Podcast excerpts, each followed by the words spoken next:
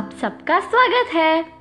आज हम एक बहुत ही अच्छी कहानी सुनेंगे। तो चलिए, तैयार हैं आप सब।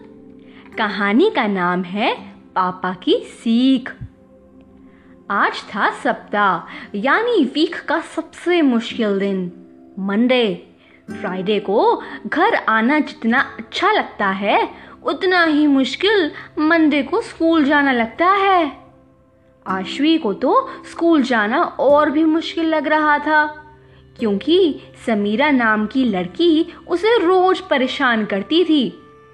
जब उसने यह बात अपने पापा को बताई तो पापा ने कहा, इसमें घबराने की कोई बात नहीं है मेरी गुड़िया, बस तुम उससे दूर रहना।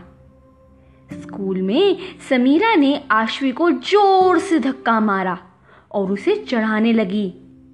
मेंढक जैसी आँखों वाली? आज लंच में क्या लाई हो?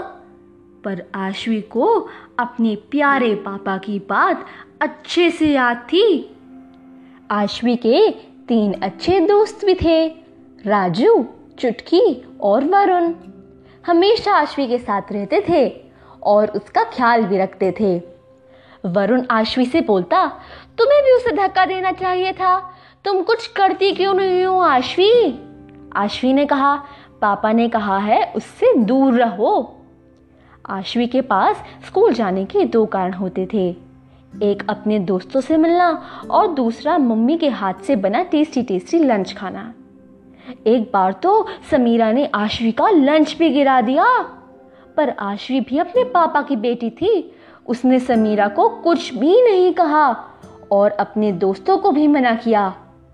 उस दिन सीमा मैम की क्लास में मैम ने सभी बच्चों को अगले दिन टॉयज लाने को कहा।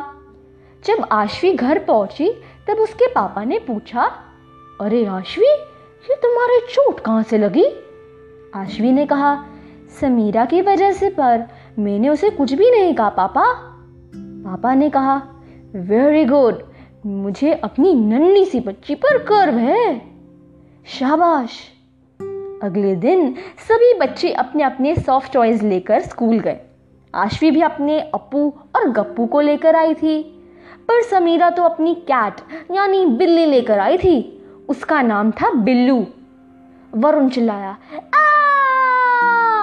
कोई इस बिल्ली को हटाओ। मुझे बिल्लियों से बहुत डर लगता है। जिसके मारे बिल्लू डर कर पेड़ पर चढ़ गई। समीरा उसे बुलाती रही कि नीचे आओ बिल्लू, पर वो नहीं आई। आशवी ने समीरा से बोला, तुम चिंता मत करो समीरा, मुझे एक तरकीब आई है। आशवी अपनी सीमा मैम के पास गई और कहा, मैम, क्या मुझे थोड़ा दूध मिल सकता है? आशवी ने मैम को सारी बात बताई और मैम ने काका से कहकर कुछ दूध भी मंगवा लिया। दूध को देखते ही बिल्लू एकदम नीचे कूद कर आ गई और समीरा ने आशवी से माफ़ी मांगी कि मुझे माफ़ कर दो आशवी, मैं आज के बाद तुम्हें कभी भी परेशान नहीं करूँगी। और आशवी ने भी समीरा को खुशी खुशी माफ़ कर दिया। उस दिन आशवी को रियलाइज़ हुआ कि उसके पापा ठीक थे। बुरों के साथ बुरा नहीं करना चाहिए। बल्कि अपनी अच्छाई से उन्हें भी अच्छा बना देना चाहिए। तो कैसी लगी आपको ये कहानी बच्चों?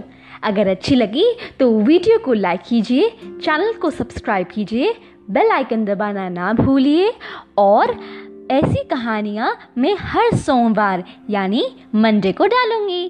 धन्यवाद।